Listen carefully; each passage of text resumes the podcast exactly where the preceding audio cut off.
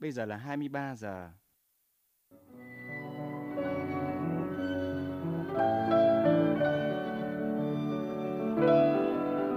Xin mời các bạn nghe chương trình đọc truyện dài kỳ của Đài Tiếng Nói Việt Nam.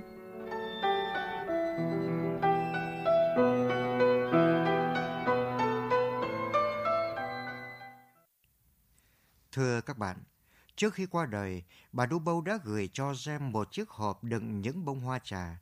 Với Jem thì bà thật sự đáng ghét, cho nên khi nghe bố Atticus đánh giá bà là người can đảm và kiên định, thì cậu bé nhìn nhận lại tất cả những gì đã qua như một bài học về cách cư xử.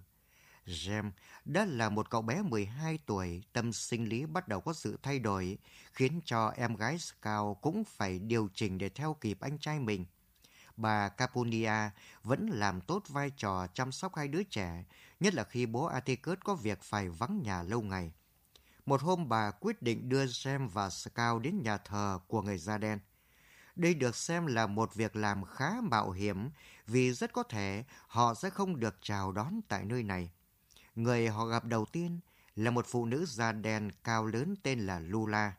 Chị ta ngăn cản họ bước vào nhà thờ bởi lý do người da trắng không được chào đón tại nơi này. Tuy nhiên, trong đám đông người da màu, đã có người đứng ra thanh minh cho hành động khiếm nhã vừa rồi. Người đó là Jibo. Anh dẫn bà Capunia và anh em Jem đến gặp Đức Cha. Lần đầu tiên được tham dự một buổi làm lễ trong nhà thờ của người da màu giúp anh em xem có thêm được khá nhiều thông tin về những con người mà bố Atticus rất quan tâm. Bây giờ, giọng đọc nghệ sĩ ưu tú Hoàng Yến gửi đến các bạn những trang tiếp tiểu thuyết Giết con chim nhại của nhà văn Harper Lee qua bản dịch của Huỳnh Kim Oanh và Phạm Viêm Phương.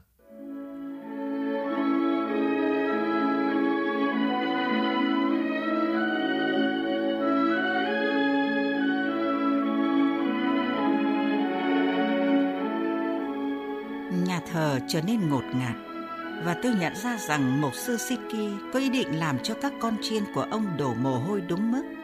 Quạt kêu xoành xoạch, những bàn chân bồn chồn, những người nhai thuốc lá bực bội. Mục sư Siki làm tôi giật mình bằng câu nói nghiêm khắc. Các Rory Jackson, ta chưa thấy con lên lối đi này.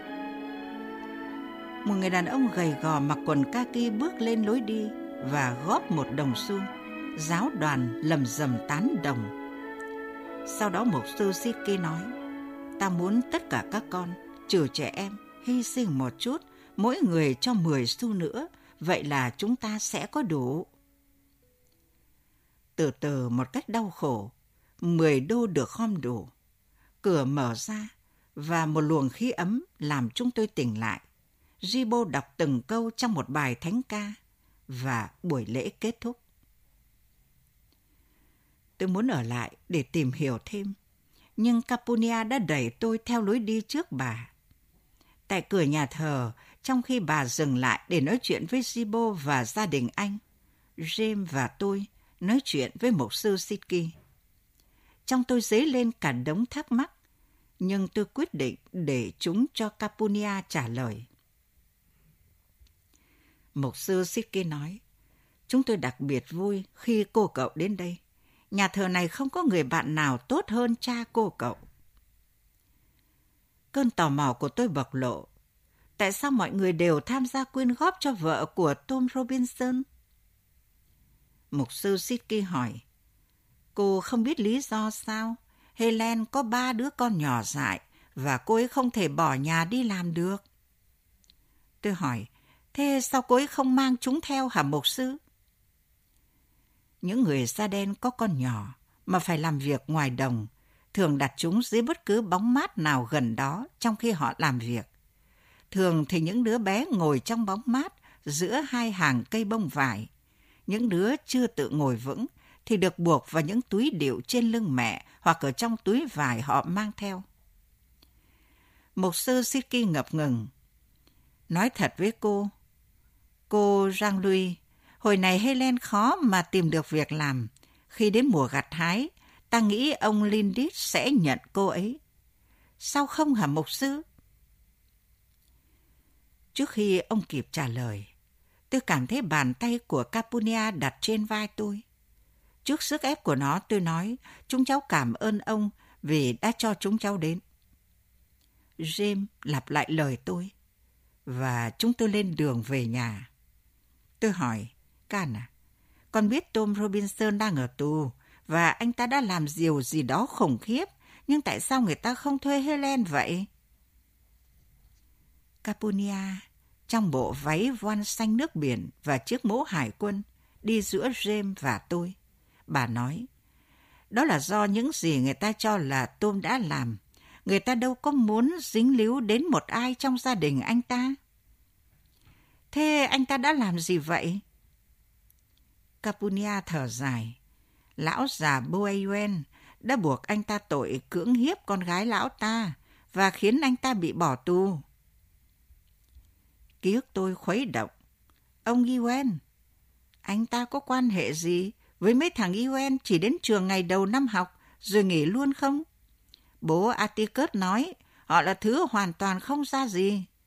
Còn chưa từng nghe bố Atticus nói về người khác theo kiểu ông nói về người nhà Yuen. Ông nói... Phải phải, chính cái nhà đó đó. Thế nếu ai ở May Căm cũng biết người nhà Yuen là thế nào, thì họ phải vui vẻ thuê Helen chứ. Mà cưỡng hiếp là gì vậy Can? Bà nói, đó là điều cô không nên hỏi ông Phin. Ông có thể giải thích rõ hơn tôi. Cô cậu đói chưa nào? Ông mục sư mất nhiều thời gian giải quyết công việc sáng nay quá. Thường thì ông không chán ngắt như vậy. Jim nói, ông ấy cũng giống như cha giảng đạo của tụi con. Nhưng mà sao mọi người ở đây hát thánh ca theo kiểu đó hả bà? Hát theo hả? Thế nó gọi là vậy phải không? Phải, nó được gọi là hát theo. Người ta làm thế từ lâu lắm rồi. Jim nói họ có thể để dành tiền quyên góp trong một năm để mua sách thánh ca. Capunia bật cười, bà nói chẳng ăn thua gì đâu, họ đâu có biết đọc. Tôi hỏi, không biết đọc ư? Tất cả sao? Đúng vậy, không biết đọc. Cả giáo sứ Fitzpatrick này đều không biết đọc, trừ khoảng bốn người, trong đó có tôi. Jim hỏi, Can à, bà học trường nào vậy? Chẳng ở trường nào cả. Cô cậu có muốn biết ai dạy chữ cho tôi không? Đó là gì của cô Maudie Atkinson, cô Bookford già. Bà già tới vậy sao Can? Tôi già hơn cả ông Phin nữa đó. Nhưng không chắc lớn hơn bao nhiêu. Có lần chúng tôi bắt đầu nhớ lại, dáng tính ra xem tôi bao nhiêu tuổi. Tôi có thể nhớ xa hơn ông ấy vài năm, tức là tôi không lớn hơn ông ấy nhiều lắm. Khi đó mình rút ra kết luận rằng đàn ông không nhớ dai bằng đàn bà. Thế sinh nhật của bà là vào ngày nào? Tôi cứ cho nó trùng với Giáng sinh, như thế dễ nhớ hơn tôi không có sinh nhật thật. Nhưng mà bà Can này, chồng bà thậm chí còn chưa già bằng bố Atticus mà. Người da màu không lộ vẻ già nua nhanh lắm đâu. Chắc là tại họ không biết đọc can. Bộ bà dạy Zibo học hả? Phải đó cậu James. Hồi nó còn nhỏ, thậm chí một ngôi trường ở đây cũng chưa có nữa. Dù vậy tôi vẫn bắt nó học. Zibo là con trai lớn của Capunia. Nếu tôi từng nghĩ về điều này, hẳn tôi đã nhận ra từ trước rằng Zibo đã tới tuổi trưởng thành. Zibo đã có con cũng hơi lớn rồi, nhưng hồi đó tôi không nghĩ được như vậy. Tôi hỏi, bà dạy anh ấy theo một cuốn sách vỡ lòng như tụi con vậy hả? Không, tôi bắt nó học mỗi ngày một trang kinh thánh, còn cô Bookford thì dạy tôi theo một cuốn sách khác. Tôi chắc là cô cậu không biết do đâu mà tôi có được nó đâu. Chúng tôi không biết thật. Capunia nói, cụ nội phiên của cô cậu cho tôi đó. Jim hỏi, thế bà từng ở Landing hả? Bà chưa hề kể cho tụi con nghe chuyện đó. Phải rồi cậu James, tôi lớn lên ở đó giữa điền trang nhà Buffo với Landing. Suốt ngày tôi phải làm việc hoặc cho nhà Buffo hoặc cho nhà Landing và tôi chuyển tới May Căm khi bố và mẹ cô cậu cưới nhau. Tôi hỏi Can à, Cuốn sách đó là cuốn gì vậy? Commentary của Blackstone. James kinh ngạc. Ý bà là bà đã dạy cho Jibo theo cuốn đó hả? Phải, thưa cậu James. Tôi chỉ có mấy cuốn đó. Ông nội cậu nói ông Preston viết tiếng Anh rất chuẩn.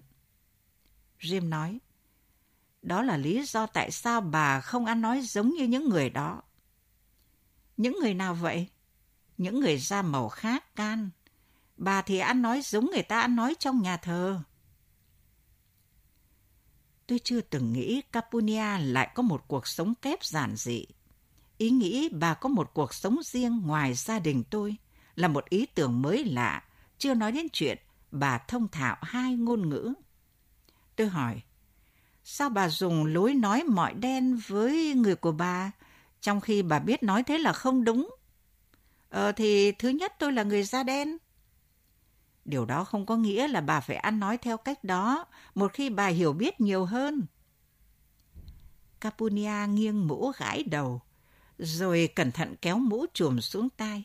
Bà nói, quả là khó nói.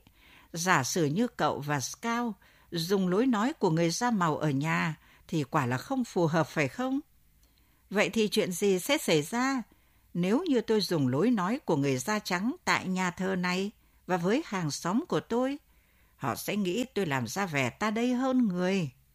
Nhưng mà Can, bà biết nhiều hơn cơ mà. Không cần thiết phải nói mọi điều mình biết. Như thế không đúng kiểu quý cô. Thứ hai, người ta không thích có ai đó xung quanh biết nhiều hơn họ. Nó làm cho họ bực thêm. Cô sẽ không làm thay đổi được bất kỳ ai trong số họ bằng cách nói đúng. Tự họ phải cảm thấy muốn học hỏi. Và khi họ không muốn học, thì cô chẳng thể làm gì ngoài việc im miệng hoặc nói bằng thứ ngôn ngữ của họ. Tôi hỏi Can à, thỉnh thoảng con có thể đến gặp bà không? Gặp tôi hả bé cưng? Cô gặp tôi mỗi ngày rồi mà.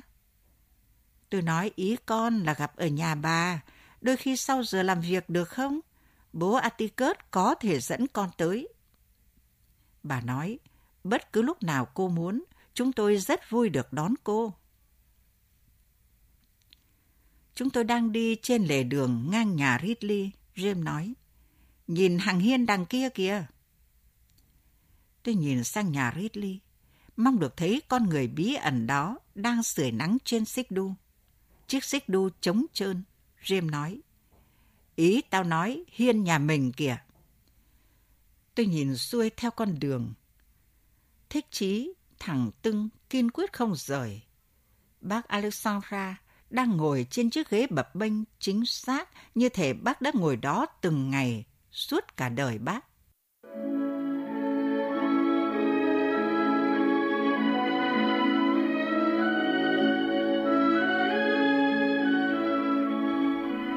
Để túi của tôi vào phòng ngủ đằng trước, Capunia. Đó là câu đầu tiên bác Alexandra nói. Jean-Louis, thôi gãi đầu đi. Là câu thứ hai bác nói. Capunia xách chiếc vali nặng trịch của bác lên và mở cửa. Để con xách cho. Jim nói, đoạn đón lấy vali. Tôi nghe tiếng vali rớt xuống nền phòng ngủ cái rầm, âm thanh kéo dài trầm đục. Bác đến chơi hả? Tôi hỏi. Những cuộc viếng thăm từ landing của bác Alexandra thường hiếm và bác du lịch trong tư thế người giàu có cao sang. Bác có một chiếc Buick tinh tươm màu xanh lá cây và một tài xế da đen. Cả xe lẫn người luôn phải ở trong tình trạng ngăn nắp đến bệnh hoạn. Nhưng hôm nay chẳng thấy cả hai đâu. Bác hỏi, bố các cháu không nói với các cháu sao? James và tôi lắc đầu. Có lẽ ông ấy quên. Bố các cháu chưa về hả? Dạ chưa, bố cháu thường về muộn. À, bố cháu với ta quyết định đã đến lúc ta đến ở với các cháu một thời gian. Một thời gian? Ở May Căm, có nghĩa là từ ba ngày đến ba mươi năm. James và tôi liếc nhìn nhau. Bác nói với tôi, James giờ đã lớn, cả cháu cũng vậy. Bố cháu với ta quyết định rằng nếu có một số ảnh hưởng nữ giới thì chắc sẽ tốt cho cháu. Jean-Louis, không lâu nữa cháu sẽ quan tâm đến quần áo và bọn con trai. Tôi có thể đưa ra nhiều câu trả lời cho điều này. Can là con gái. Phải nhiều năm nữa tôi mới để ý đến bọn con trai. Tôi sẽ không bao giờ quan tâm đến quần áo. Nhưng tôi giữ im lặng. Jim hỏi, còn bác Jimmy, bác ấy cũng đến chứ? Ồ không, ông ấy ở lại Landing. Ông coi sóc công việc ở đó. Ngay lúc mở miệng hỏi, bác không nhớ bác ấy sao? Thì tôi nhận ra ngay đây là một câu hỏi không tế nhị. Bác Jimmy hiện diện hay bác Jimmy vắng mặt có gì khác nhau đâu. Bác không hề nói bất cứ câu gì. Bác Alexandra phớt lờ câu hỏi của tôi. Tôi chẳng nghĩ được điều gì khác để nói với bác. Thực tế tôi chưa hề nghĩ đến điều gì để nói với bác. Và tôi ngồi nghĩ về những cuộc nói chuyện chán ngắt giữa chúng tôi trước đây. Cháu thế nào? Cháu khỏe, cảm ơn bác. Thế còn bác thì sao? Rất khỏe, cảm ơn. Lâu nay cháu sinh hoạt thế nào? Không có gì cả. Cháu không làm gì cả à? Dạ không thưa bác. Chắc cháu có bạn? Dạ có. Bọn cháu làm gì? Dạ không làm gì hết. Rõ ràng là bác nghĩ tôi cực kỳ ngu ngốc. Bởi vì có lần tôi nghe bác nói với bố Atticus rằng trông tôi lờ đờ. Có một chuyện gì đó đằng sau tất cả sự vụ này, nhưng tôi không có ý muốn gặng hỏi bác. Hôm nay là Chủ nhật, và bác Alexandra chắc chắn dễ cáu vào ngày của Chúa. Tôi đoán đó là do cái áo nịt ngực mặc ngày Chủ nhật của bác. Bác không mập nhưng to con.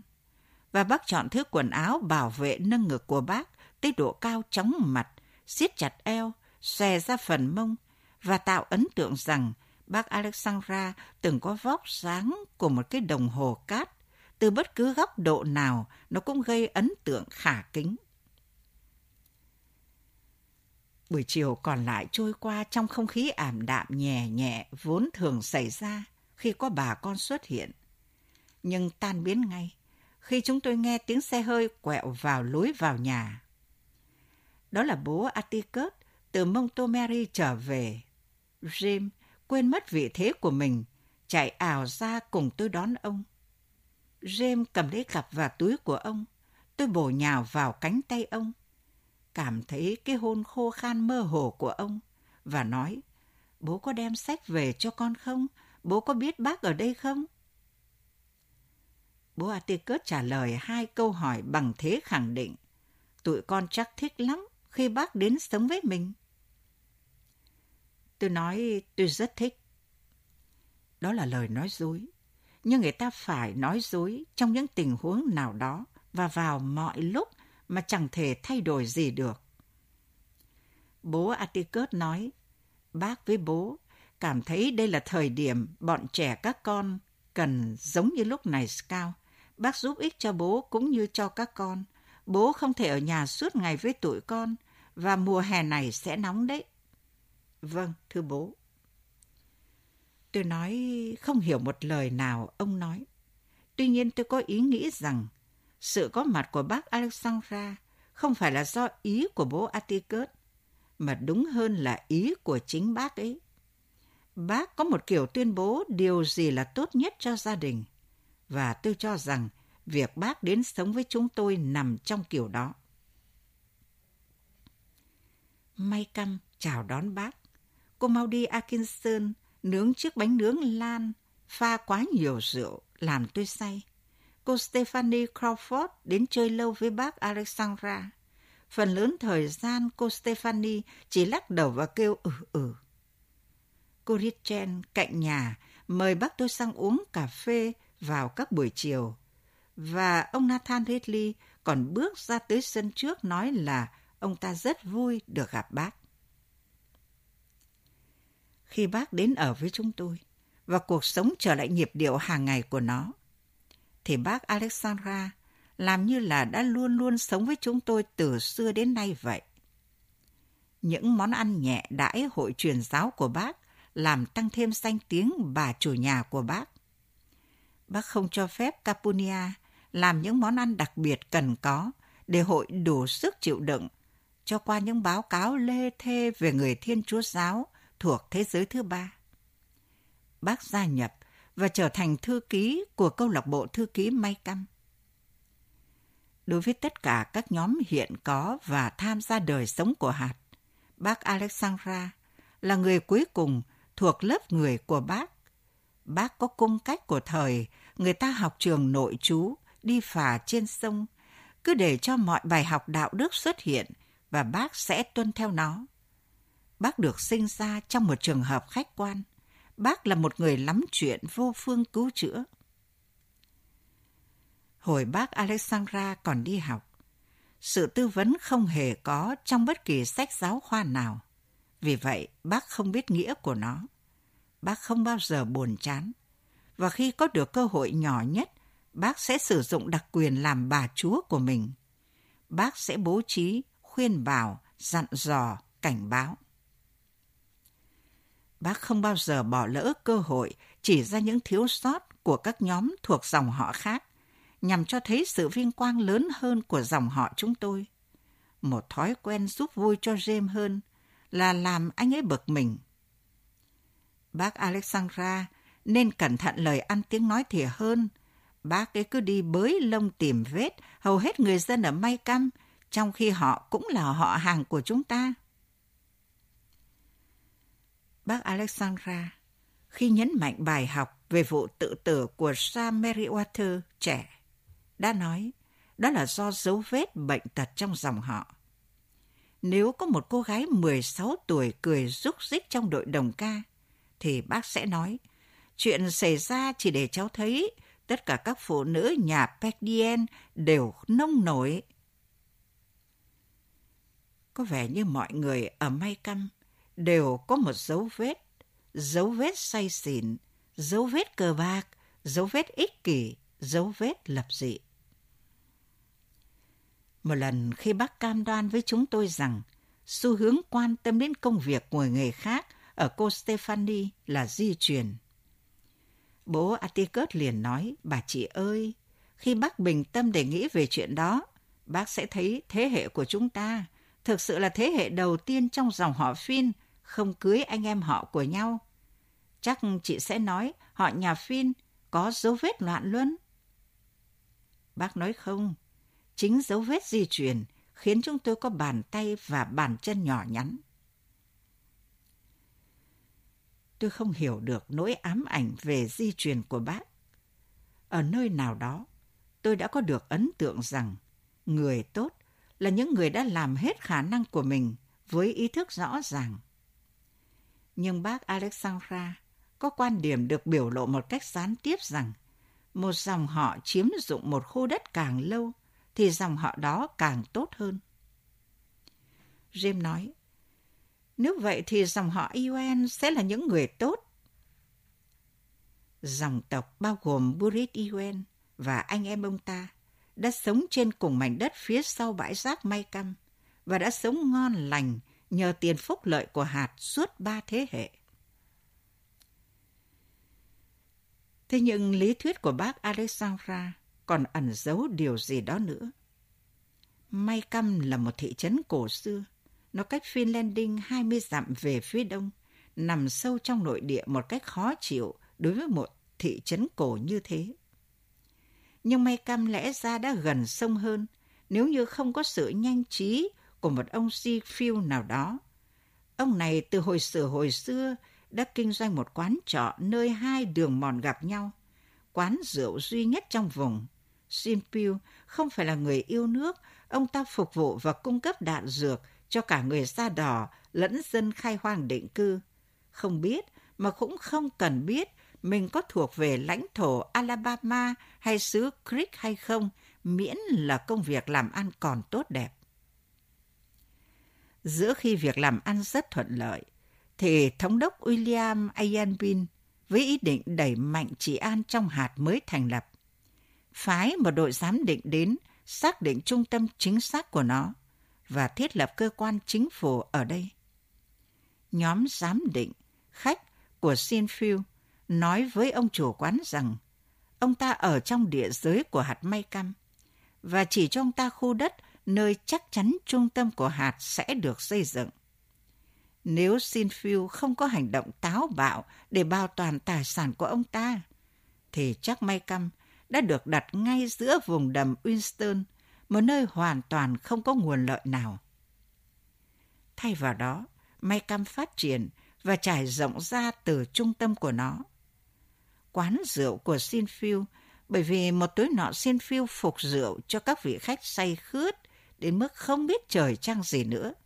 Rồi thì thuyết phục họ bày ra các bản đồ và biểu đồ, cắt bỏ một chút ở đây, thêm một chút ở kia và chỉnh sửa trung tâm của hạt để đáp ứng yêu cầu của ông ta. Ngày hôm sau, ông ta bảo họ cút xéo cùng với các biểu đồ và năm thùng rượu whisky trên túi yên ngựa, hai cho mỗi người và một cho thống đốc. Bởi vì lý do chủ yếu cho sự tồn tại của nó là chính phủ, nên may cam tránh được cái vẻ bẩn thỉu đặc trưng ở hầu hết các thị trấn Alabama cùng kích cỡ. Hồi buổi đầu những tòa nhà ở đó chắc chắn, tòa án của nó uy nghi, đường phố của nó vô cùng rộng rãi. Tỷ lệ người có nghề chuyên môn ở may căm tăng cao. Người ta đến đó để nhổ răng, sửa xe, khám bệnh, gửi tiền, cứu rỗi linh hồn, chữa bệnh cho mấy con lừa. Nhưng người ta vẫn chưa hoàn toàn hiểu ra được cái khôn ngoan tột đỉnh trong thủ đoạn của Sinfield.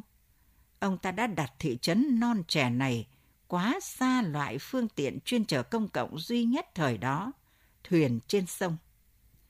Khiến một người từ cực bắc của hạt phải mất hai ngày mới đến được may căm để mua hàng hóa tại các cửa hiệu. Do đó thị trấn vẫn giữ nguyên kích thước ban đầu cả trăm năm nay, một hòn đảo giữa một biển những cánh đồng bông vải và rừng khai thác gỗ.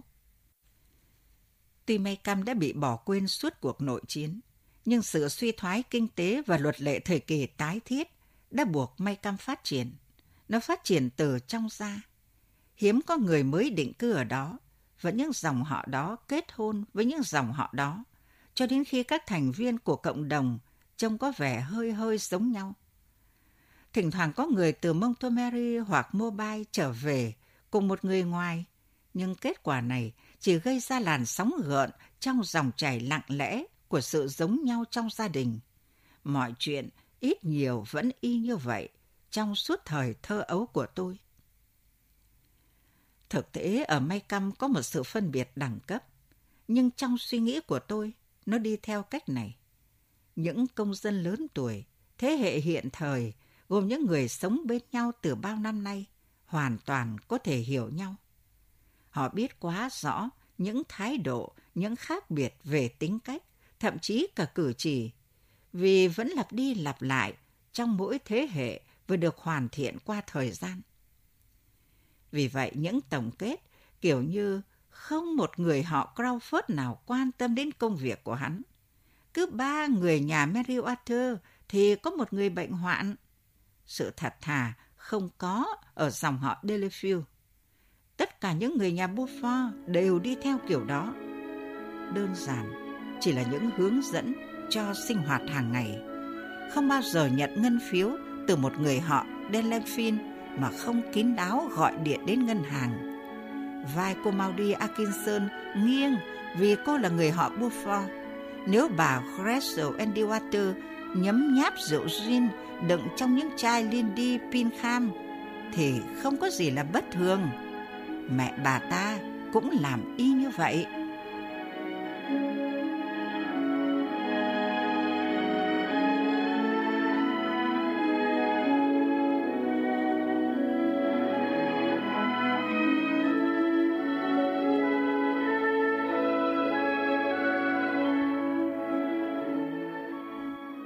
Các bạn vừa nghe những trang tiếp tiểu thuyết Giết con chim nhại của nhà văn Harper Lee qua bản dịch của Huỳnh Kim Oanh và Phạm Viêm Phương.